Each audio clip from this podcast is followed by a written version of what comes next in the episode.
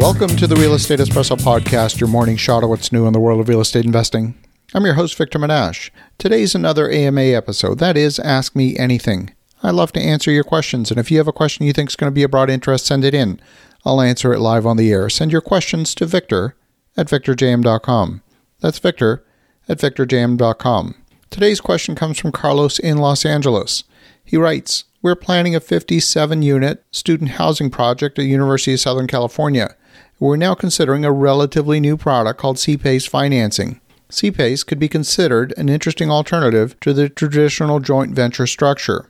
The CPACE financing plus the senior construction loan would achieve an 85% loan to cost ratio at an all in blended rate somewhere in the 6% range. Are you familiar with CPACE? And in your opinion, what are the pros and cons of using that lending product? Well, Carlos, this is a great question.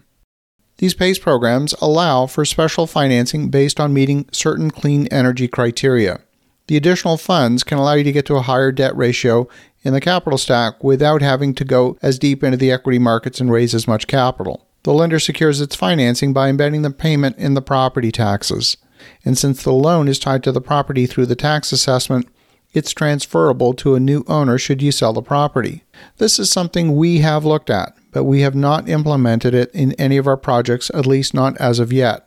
In my examination of the CPACE offering, there's a few things to note. First is that while conceptually the funding looks like mezzanine money or even pseudo equity, these PACE funds are actually senior to the lender in the capital stack. That means the PACE lender gets their money before the bank, and the bank is now effectively at a much higher loan to value ratio.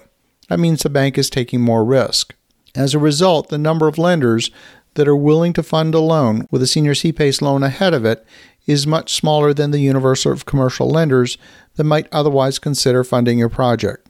Now, I don't have a firm statistic for you on how much that lending landscape is restricted, but I've heard anecdotally that maybe as few as 15% of lenders would consider a PACE encumbered loan.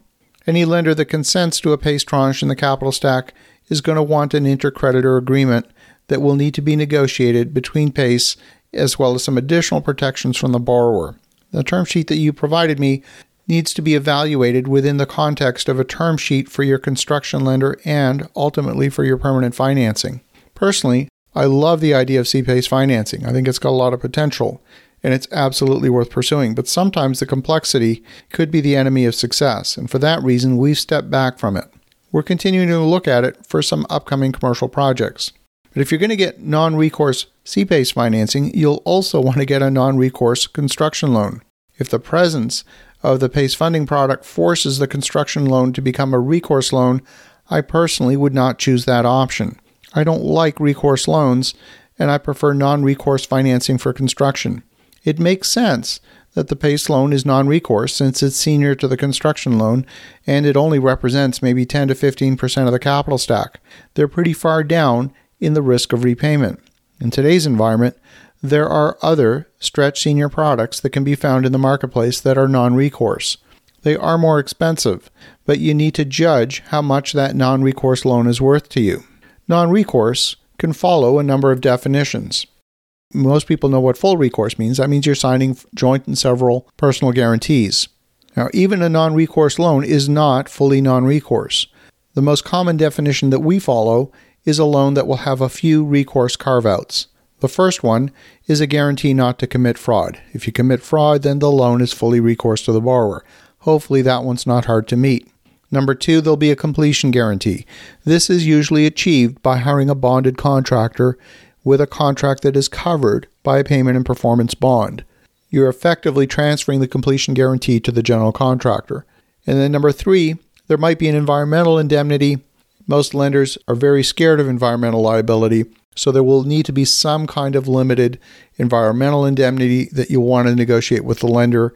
I can almost guarantee the first draft of that indemnity will typically be very broad. Hopefully, you can get it narrowed down through negotiation. The other loan terms that the construction lender will require form part of the package. Some lenders allow you to follow a draw schedule and only pay interest on the funds that you have drawn. Other lenders treat the loan as fully drawn and you pay the interest on the full loan amount even if you've only taken a small fraction of the loan proceeds in the project. The value to me as a developer of a non recourse loan generally outweighs the difficulty of raising a bit of additional extra capital.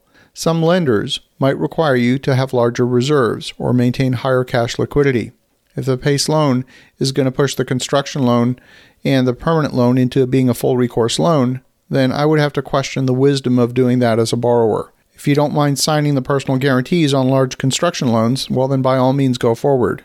Newer developers often sign recourse debt thinking that's how it's done, but I can tell you that most developers don't sign personal guarantees unless they have really deep pockets and are simply borrowing the funds out of convenience. I want to thank you, Carlos, for a fabulous question. And for the listeners at home, have an awesome rest of your day. Go make some great things happen. We'll talk to you again tomorrow.